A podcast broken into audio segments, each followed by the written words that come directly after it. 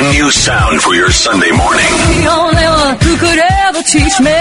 Introducing the Reverend A.R. Bernard of the Christian Cultural Center Was the son of a preacher man. and Rabbi Joseph Potasnik of Religion on the Line. The only one who could ever teach me. Now, now on 77 WABC, The Rev and the Rabbi, where faith matters. Good morning. I'm Rabbi Joseph Potasnik. And I'm Reverend A.R. Bernard. You know, Reverend, you and I are countercultural. Uh, we don't have tattoos, we don't have earrings, and we wear socks. Um, I do. I just went to an I'm event. Sorry, I, I, I do have a tattoo, Rabbi. I, this is now public. No, I won't tell anyone. All right, let, It's let it remain. small one, let it, okay? all right, all right. let it remain our secret. Nobody else. Nobody else. Okay, we'll now. leave it between you But anyway, but we wear socks. I've gone to so many events, and the guys don't wear socks. Uh, it, it's something new, and I, I don't know how you, how you do it, but they do it. Fashion, the Fashion. shifting mood of society. Yeah, yeah. You, you and I remember Mini, then Midi, then Maxi, then back to Mini. anyway, let me tell, share something uh, what I think is very important. So this past week we read a tragic story in Far Rockaway. Ten year old boy killed. Uh, seems there was a driveway dispute, and uh, someone took out a gun and just started shooting randomly. And the yeah, Justin Wallace. Yep. And uh, father here works uh, at a hospital. I, I spoke to someone at the hospital. Said the father's inconsolable, is un- understandable, understandably so. And I, I spoke to Reverend Ferguson, who's there, and she was beside herself, and she was angry because she feels that you know it's gone too far. This uh, the shooting sprees, uh, people possessing these firearms so easily. Um, and I just want to talk to you that you know it in this case it was a it was a black on black crime, and I think there is a there comes a moment when that has to be examined very you know more in depth because a lot of crime is committed and too much of it is black on black. Um, and I, Now, now you know that, that those are those are dangerous words you're using Yeah, here, Rabbi, yeah, I know. because there are those who would push back and say, you know, you're blaming the victims. Uh, I've got to be honest with you. You know, I I use the term black on black, but I, you know, even Al Sharpton, he was making a statement, and he had to say, we've got external problems. Uh, but we also have to deal with the internal problems, and that was the politically correct way of saying it. Yeah. but yeah, we have to deal with the issues in our own community. Absolutely. Yeah, I, I mean, all of us have to look within and see, you know, where the blemishes are, but we, we have to, we can't hide it because uh, we're not doing a service to our community or to the problem if we don't address it. So I sent to this Reverend Ferguson, I said, you know, um, I would welcome the opportunity to come out and others would as well to be with you, to talk to you, uh, to see how we can stand more in solidarity with you. Uh, because some of these people feel that they're all alone, that, you know, uh, that if it happened in other communities, there'd be a greater response. Uh, and, uh, I, I just think we have a moral responsibility to be there for one another. Look, we want people to be there with us when we're attacked. We have to be there with them when they're attacked. But this was, this was within the community. This was one of those internal issues that needs to be addressed. So, uh, Yeah, I, I, you know, and let me just say that to you as a person of color, I'm going to be very firm with it, and that is that there has to be responsibility in our own community for what we're doing uh, to each other. And you know, there have been occasions when there have been internal issues in the Jewish community, and to your uh, commendation, you have been very candid, you know, uh, about those problems within your own community. And it is true that in every community we have issues that have to be addressed and dealt with, and we have to come together and show solidarity and and stand against this. And this is where the moral value consensus that we bring, you hear me say it again and again, we bring that morality to it, that transcendent appreciation of the human person, the human being, the life and dignity of the human person. We bring that to bear. And uh, I think it's important that we stand together. You know, I think of that as a proverb. I think it's a Muslim proverb that says God created one blood of the human family. We all have passages that relate uh, to the oneness uh, of the human spirit. Uh, and I think it's, you know, it sounds good from the pulpit, but it's got to be seen, you know, when one walks out into the street and, uh, to, to see a 10 year old taken from this world in, in that heinous fashion, uh, that requires a, a, collective response.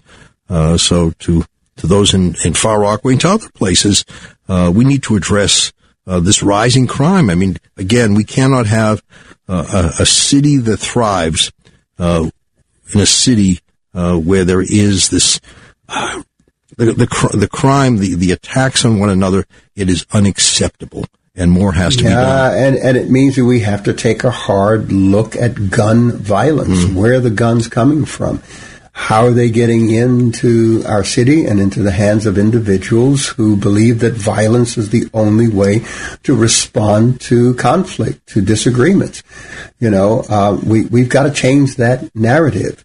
And that, and that's why the next mayor, you know, with all of these individuals who are running, the next mayor is going to have the economy to deal with, but also crime. Yeah. And they're going to have to make some hard leadership decisions when it comes to policing in order to address the violence that's on the streets. And that's why the slogan defund police I don't understand.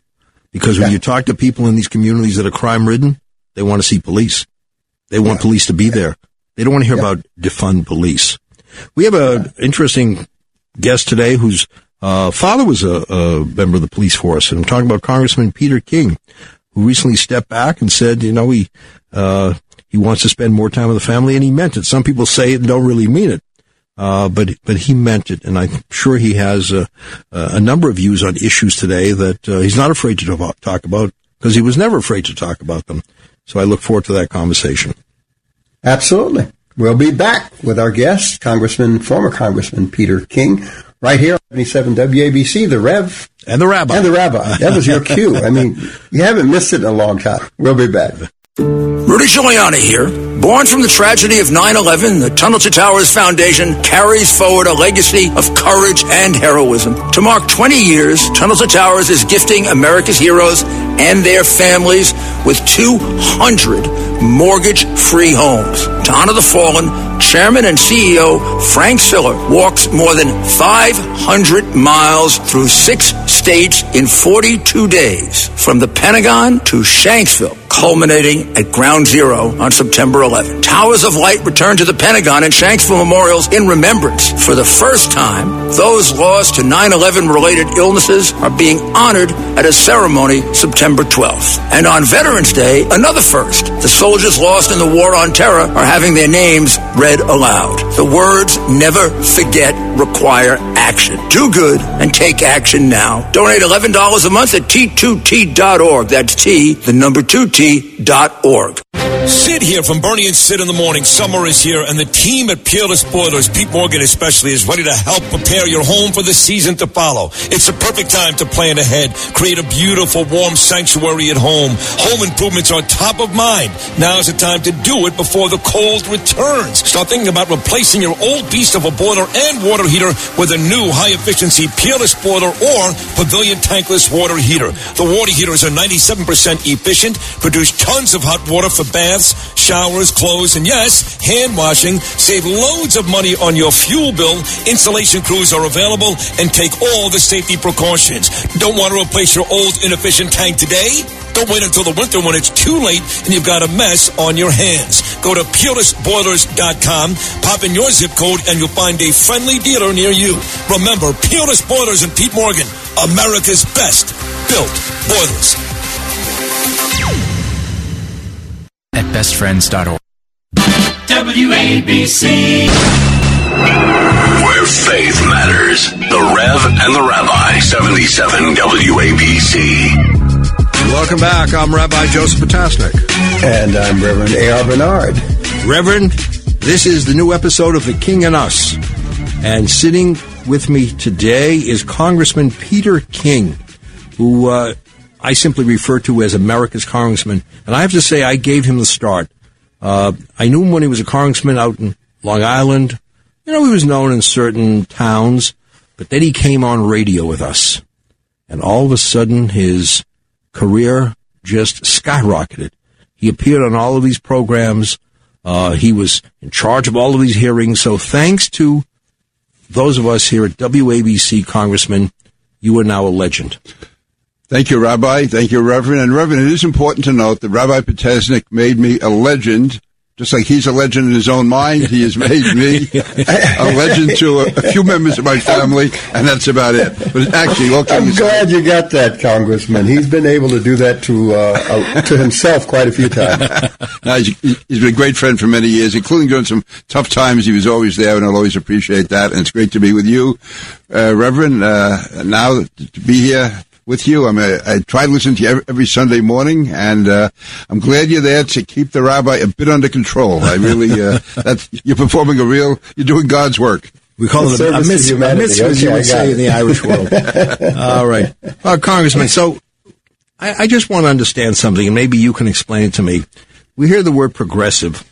What is progressive about having someone arrested and released from prison to commit a crime again. What is progressive about removing some of the uh, advanced math, advanced science courses from school? Why is that considered progressive? Where's the progress in that?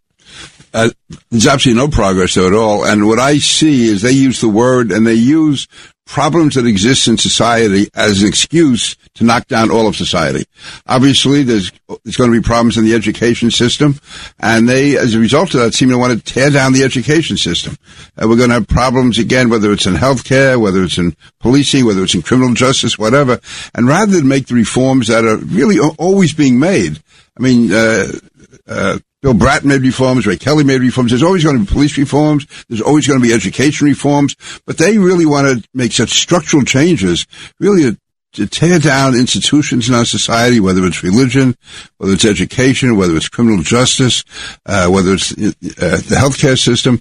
And so I, I find them, and again, I hate to be getting into personalities, but almost like they're angry at the world, angry, and they want to tear things down rather than uh, build on what we have, which is so great and try to improve it.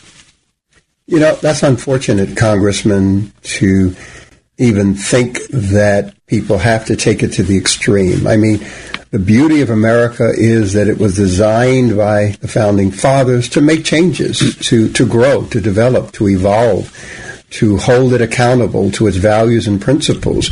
But unfortunately, there are people who take it to the extreme and want to turn it into a different America. And I think that's that's a tension, that's a clash of two worldviews that we've seen uh, very much so in, in, in our nation.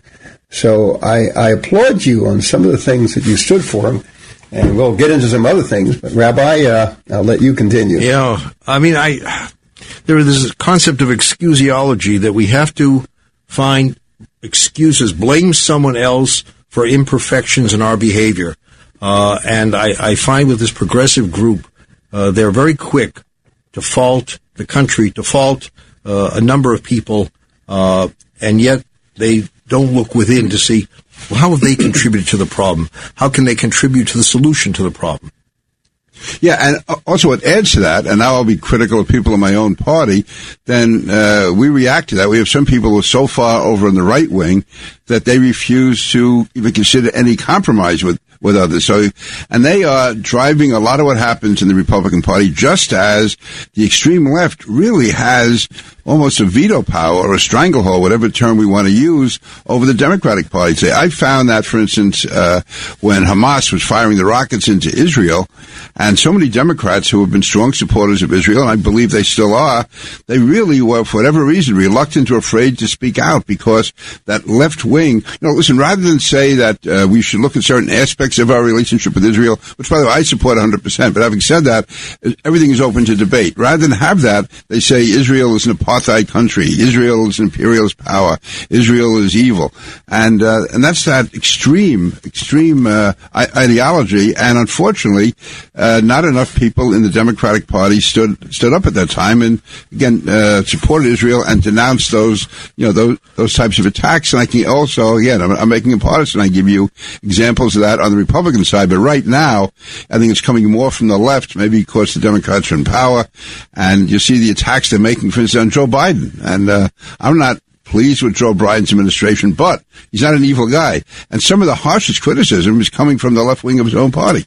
I would just add one thing, and I know, Reverend, you want to contribute as well, is that what I find shameful is the people who don't stand up, for example, for Israel. And again, we have every right to criticize. Constructive criticism is always uh, welcome.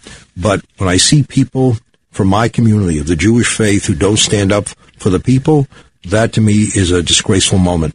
And they should be, you know, denounced for it. Uh, because, you know, pre-election, everyone's coming to houses, Jewish houses of worship and talking about their love for Israel, their love for the Jewish people. Then some of these characters get elected, and all of a sudden they're silent.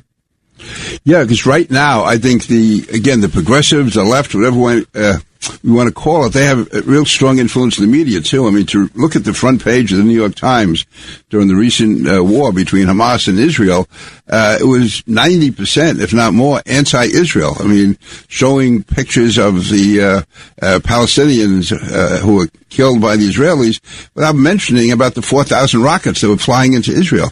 Uh, so you, you have that uh, disconnect there, and it's. Uh, uh, I just hope we can find a way. Listen, I'm, I'm, not saying everyone has to compromise for the sake of compromise, but compromise for the sake of getting things done. And if it reaches a point where you can't compromise your principles, that's one thing. But to me, if you can get 65, 70% of what you're looking for, or if you can uh, cut your losses, uh, then to me, those are compromises, you know, worth, worth making. We're in a democracy. No one has all the answers. And, uh, you know, one, one year, one party is going to be in power, another one the other year. And if you just wait till you're going to get everything you want, we're never going to, you know, really get anything done and we're going to go backward. You, you know, uh, uh, Congressman, you've been in office for several decades, so you've had an opportunity to watch things change uh, just like we talk about climate change, but there's also a cultural climate change that has taken place over the last several decades. Uh, where are we now compared to the, the last several decades that you have been in office and watched? Where are we as a, as a nation compared to where we were? Well, it's interesting. I think that in most respects, the country is better off. It's better off economically. More people are getting education. We had here in New York, we had, for instance, you know, the murder rate dropped by 70, 80%. Uh, we uh, have more people going to uh, college. I mean, during the Trump years, and we can always get into a debate about President Trump, but the fact is, in the minority population, the unemployment was the lowest it's been probably forever. Uh, jobs are increasing. Uh, more women were in the uh, workplace. You know, things were not perfect, but we were economic if you looked at all the economic and educational indicators, we were in a much better place in 2020 than we were in 1992. But having said that, I find there's more anger on the ground. Uh, I mean, it manifested itself last year uh, with COVID and then uh, George Floyd. Uh, all of that uh, sort of brought out. It seemed to be you know latent hostilities were there. But I, I mean, I, I ran in 1992, and you had Bill Clinton, Ross Perot, George Bush, Pat Buchanan was involved, but there was never any on the ground, any type of the real hostile reaction, even during Bill Clinton's impeachment, uh, uh, during, uh, I mean, think of it now, when George Bush, when he was elected in 2000, uh, it took over a month to count all the votes. He won by 300 and something votes, which really means nothing. I mean, it's a practical matter.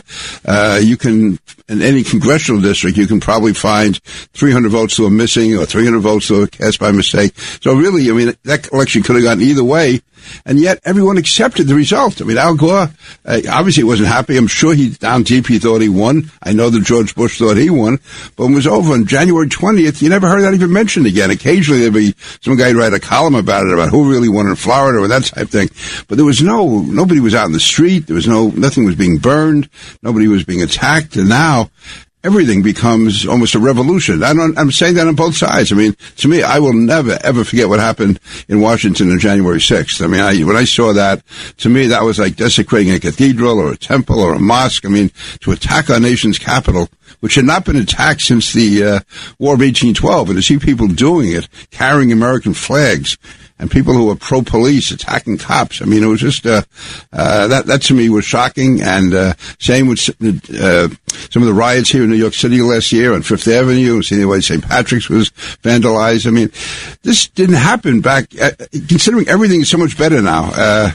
It should be better, and yet there's much more anger, much more hostility, and people are further apart than ever. So, uh, uh, I mean, I, again, when I got down there, and I, I never thought it was that I was in heaven or anything, but I mean, you had Bill Clinton, you had Bob Dole, even Newt Gingrich ended up working out compromises with Bill Clinton, and Newt Gingrich was one of the uh, you know a guy who took no prisoners. That was his reputation. Yet he worked out uh, welfare reform, balanced budget, all that with Bill Clinton. I remember. Well, if you if, you say, Congressman, uh, that things are better, and and you know, in, in many ways, we are much better than we were 30 years ago in terms of where we are as a nation. There has been changes, and those who deny that, I think they're absolutely wrong. There have been some very serious changes.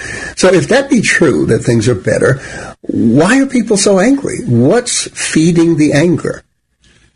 There's probably any number of psychological, sociological reasons. Like one, one of the practical uh, reasons, I think, is uh, social media, to some extent, cable TV, and you can live in. Uh, we can live in parallel universes. We can live in silos. I mean, I can listen to MSNBC all day, and probably 99% of the facts are accurate.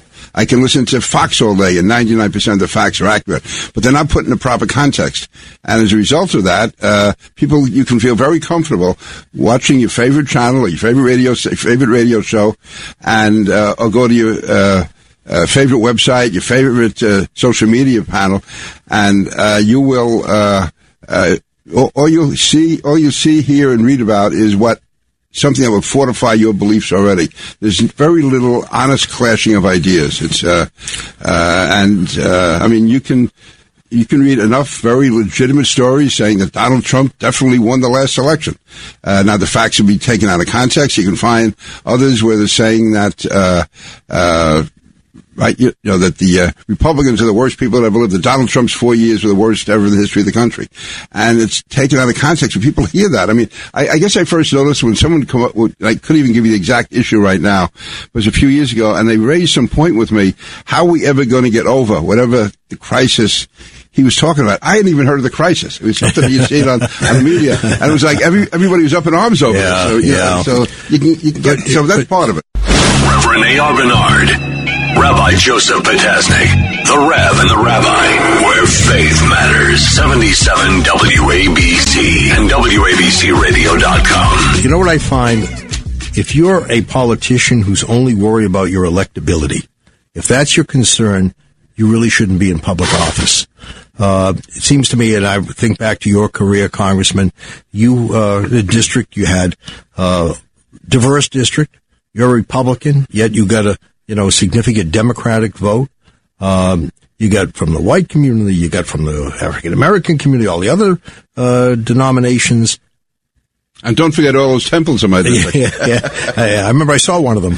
Uh, but was did this contribute to your decision to, uh, I don't say retire, but to you know to step back and do something else with your life because of this divisiveness, because of this failure to come together and and examine issues in a, in a compromising fashion? No, I, I wouldn't walk away from a fight. But let me just say, as far as the district itself, it's really interesting.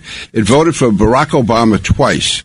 And then it voted for Donald Trump by nine points. So I mean, it really uh, it showed there are a lot of independent thinkers or people who uh, are willing to change their minds. No, I uh, be honest with you, listen, I'm I'm 77 years old. Uh, my wife is not quite that old, but we're both in very good health. My daughter moved to North Carolina, and I intend to stay in New York forever. But I just wanted more mobility. I mean, 28 years of going back and forth to Washington. I loved every minute of it. I'm not one of these guys who's going to criticize Congress and say what a great sacrifice they made and all that. But 28 years of being in Washington three or four days a week, uh, uh, just again, making sure you had to be on the, the shuttle flight by a certain time, and you, you know you miss things that, that are occurring in your family. And I feel you know while we were in good health, let's try to take advantage of it. And uh, so that that was basically it. You know, there comes a time for everything. Also, I know that. Uh, I, I left at, uh, at the 2018, which meant I, I finished out my term to 2020. But in 2022, all the congressional lines are going to be redrawn anyway. New York is going to lose a seat, and uh, so it'd be almost like starting over.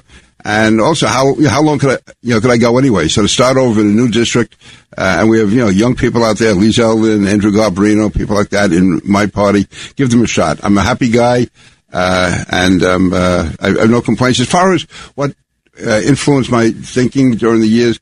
Yeah, I mean, I, I didn't compromise, because some of the compromises I made hurt me. I mean, I, uh, or at least hurt me in the short term. I voted against Bill Clinton's impeachment. And that really cost me because one thing I know in politics is that people, when they get mad at you, they don't forget. So even a lot of the Democrats who, uh, thought I was a great guy for voting against impeachment. They forgot that pretty quick. It's the same thing in religion, believe me. They're not always that forgiving. Also, you back to the question, you know, the Reverend uh, Bernard asked me before, though, about uh, what, what's happened.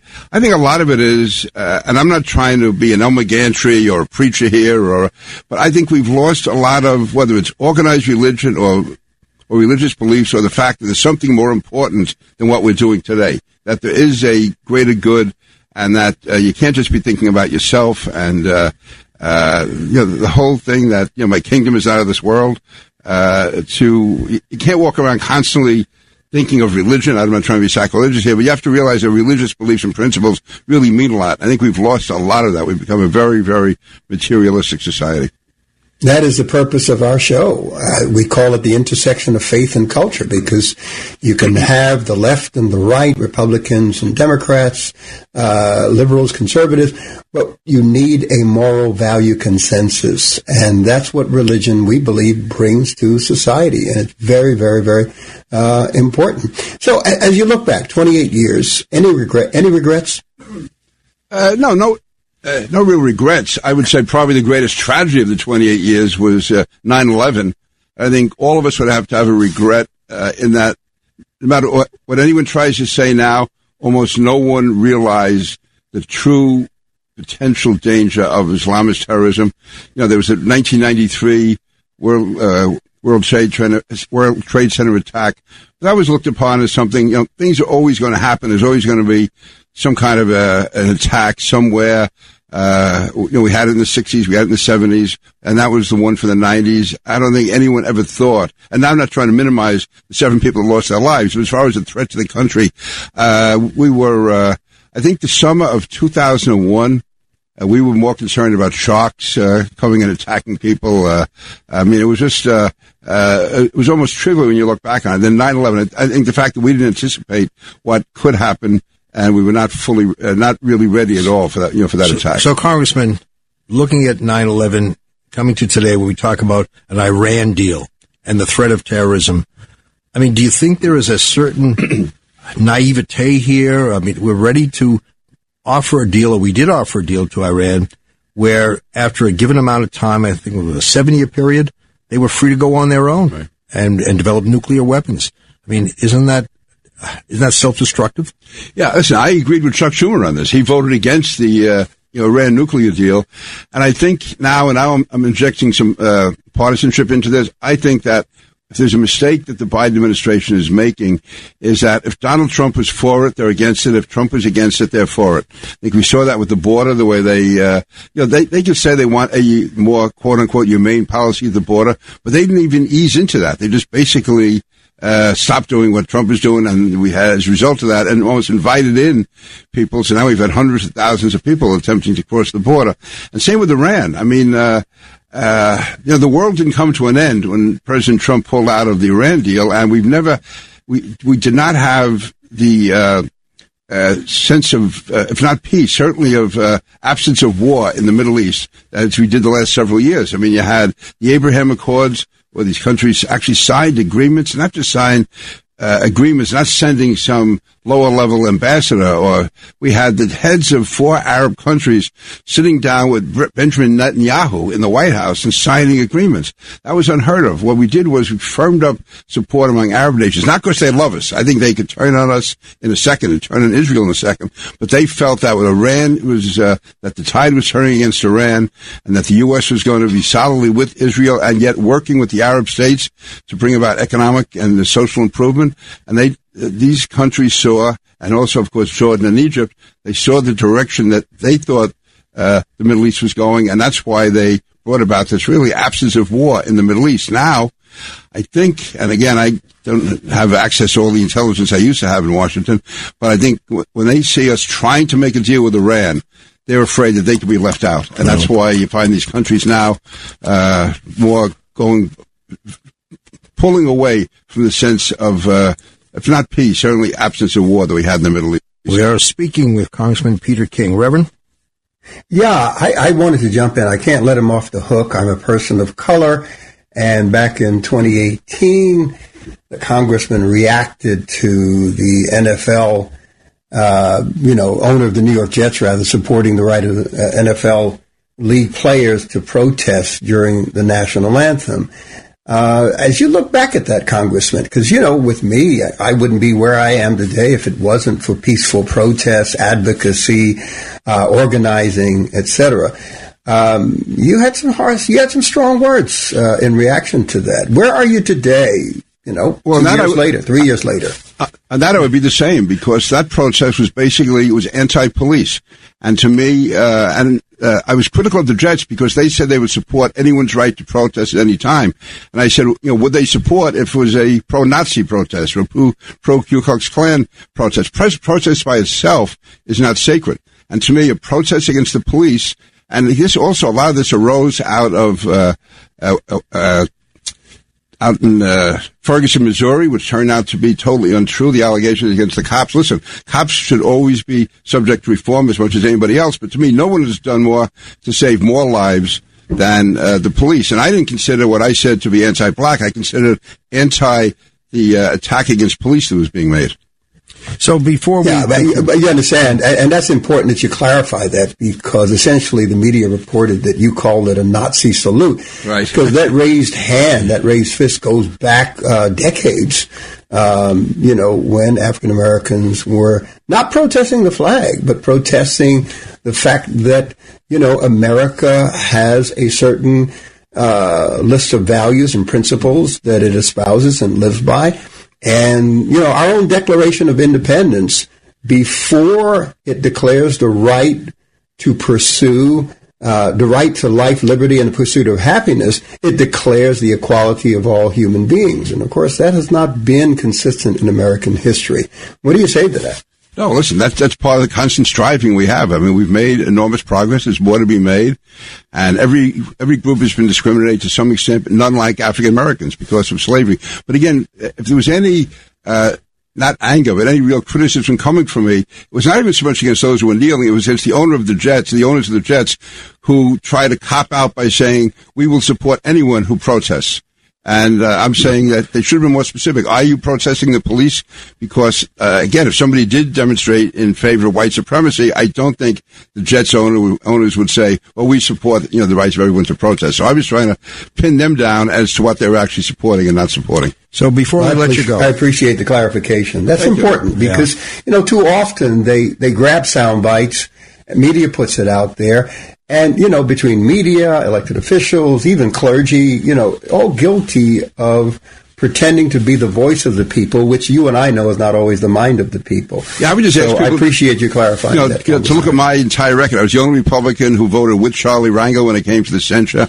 I have mm-hmm. uh, uh, I think a consistent record of supporting black causes, all, all causes for that matter. But I also believe that it's unfair to be uh, maligning the police, which happens so often. So anyway, that's basically it. But I'm always willing to talk with people and uh, sit down. Listen, I can even talk to Rabbi Potasnik all the time. Not all the time. Not all the time. now, that's what convinced me that no, you were a great yeah, guy, that yeah. you were a good guy. The fact that you could sit down with the rabbi. And let me let me ask you this, Carnes, before you go. Yeah, sure. So I think this Congresswoman Omar, who sits on the Foreign Relations Committee, talked about Israel, United States, Hamas, and Taliban all in one sentence, all about the crimes perpetrated by these countries.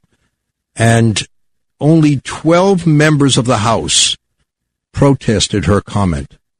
12 out of an entire House came forward and said what you said is offensive. You ought to be, make moral distinctions uh, in your statement, and she sits on that foreign relations committee.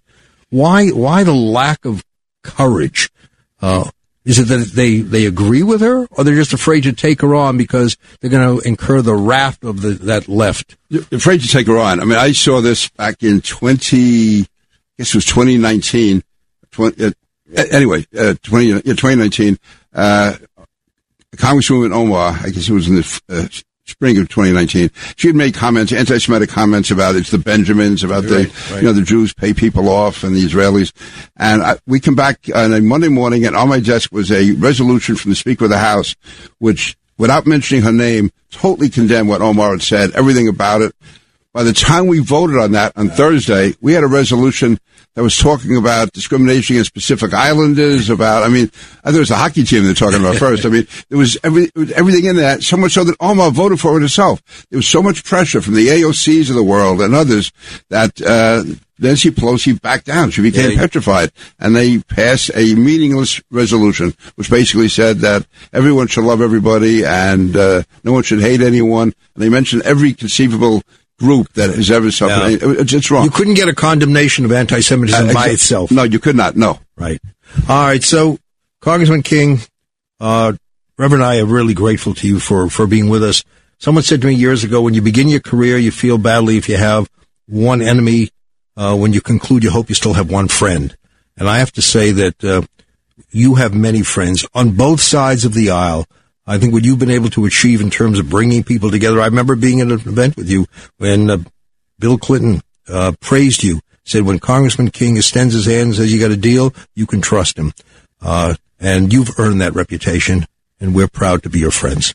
Well, thank you, Rabbi. Thank you, Reverend, for having me. I really appreciate it. Congressman, Thank you, thank you again for being on the program, and thank you for being open and, and honest and, and candid about these conversations. No, it's I- so important. Well, thank you. That means a lot to me. Thank you, Reverend.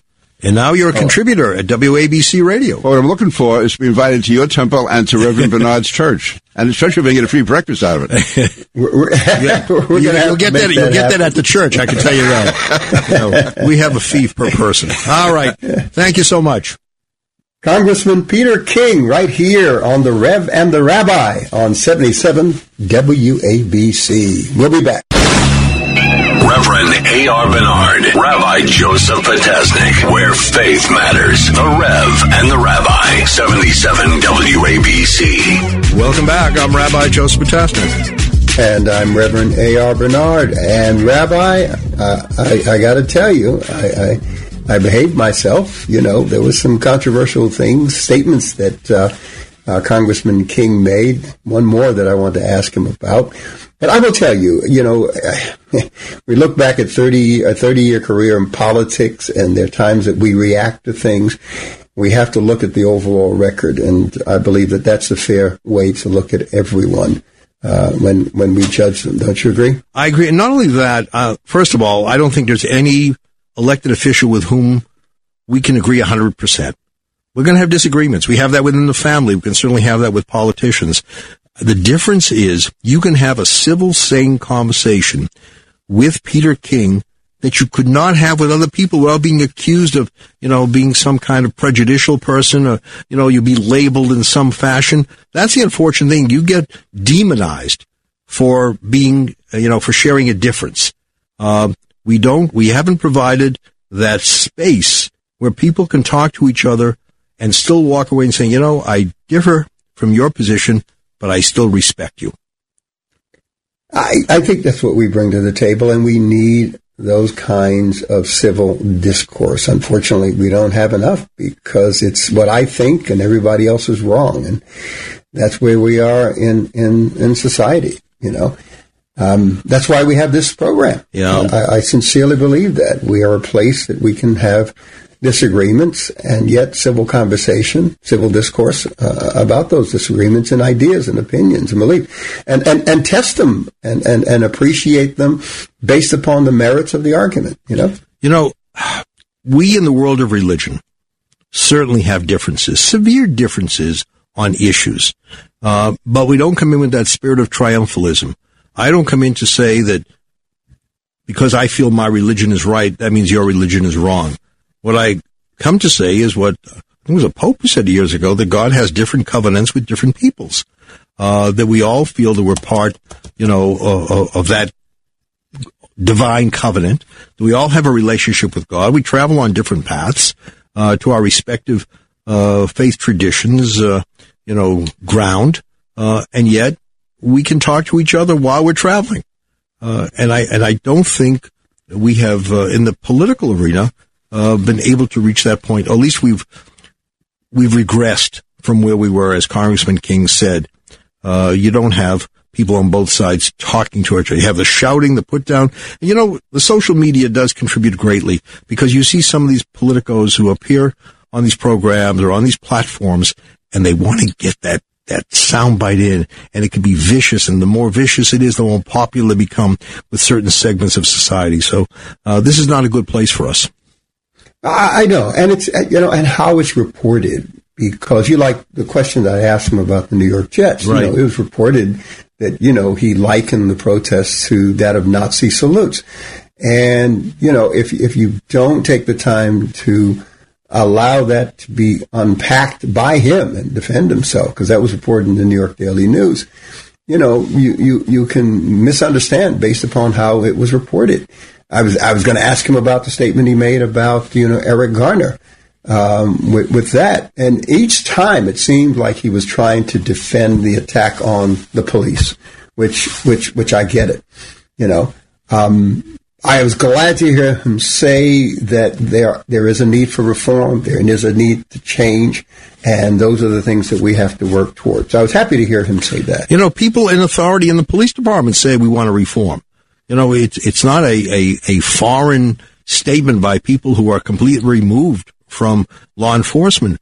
But there's got to be a fairness doctrine in all this. You have to look at this and, and, not label the other as an enemy because you don't like some of the practices. You know, uh, all of our professions have people who shame us. There isn't a profession around where you don't have somebody who who uh, acts in a in a very uh, disrespectful, often a depraved fashion. We saw that in the Floyd situation. There isn't an officer I know that wasn't ashamed of that moment when we, saw uh, Floyd being murdered by by the cop. Um, but that doesn't mean you tarnish an entire department. Not everything they do is wrong. And I find isn't that isn't that what we tend to do in a society? We judge the whole society yeah. by the one individual that that shames us or, or embarrasses us. I, I, I get that. Yeah, you think about that. This past week, I had the honor and the privilege of doing an invocation, and I don't do too many invocations. You and I talk about right. invocations, certainly not benedictions. We're not waiting through the whole program, right? Right. Yeah, but I had an opportunity to do the ben, the invocation, which uh, for those out there uh, don't know, that's an opening prayer and blessing with comments uh, at the beginning of a particular ceremony or event. And in this case, it was the swearing in of the first person of color to the office of Nassau County District Attorney. Mm-hmm. The current DA uh, has uh, taken a seat as as as a uh, appellate court, and um, that opened the door for this young lady who course, she's a member of my church, uh, Joyce A. Smith, and she's been in, in the DA's office for many, many years. But the fact that, you know, she stepped up to the plate and she was honored by her colleagues and the former DA to take on that role as acting DA mm-hmm. for Nassau County. And I, and I made the comment that, you know, she represents the best in us. And, and that is so important that we do everything we can because like you said, where, where is there not a context where someone shames us, someone embarrasses us? We have to appreciate when someone does the best, brings out the best in community, a race, a group, an ethnicity, whatever it may be. And I was so proud of her, mm-hmm. Rabbi, yeah. because again, she represents the best in us. You know, Reverend, I'm thinking the story of someone who's having his portrait done, and uh, the artist said, "Look, I want to make this accurate. You have a few warts on your face, and I'm going to paint, you know, you with the warts." He said, "That's fine. Just remember, I have a face." So you know, right? I mean, it's there are some people who only see the warts and they don't see the face of America. Yeah, and you, you know, the first time I use that, I'm gonna I'm gonna give you credit for it.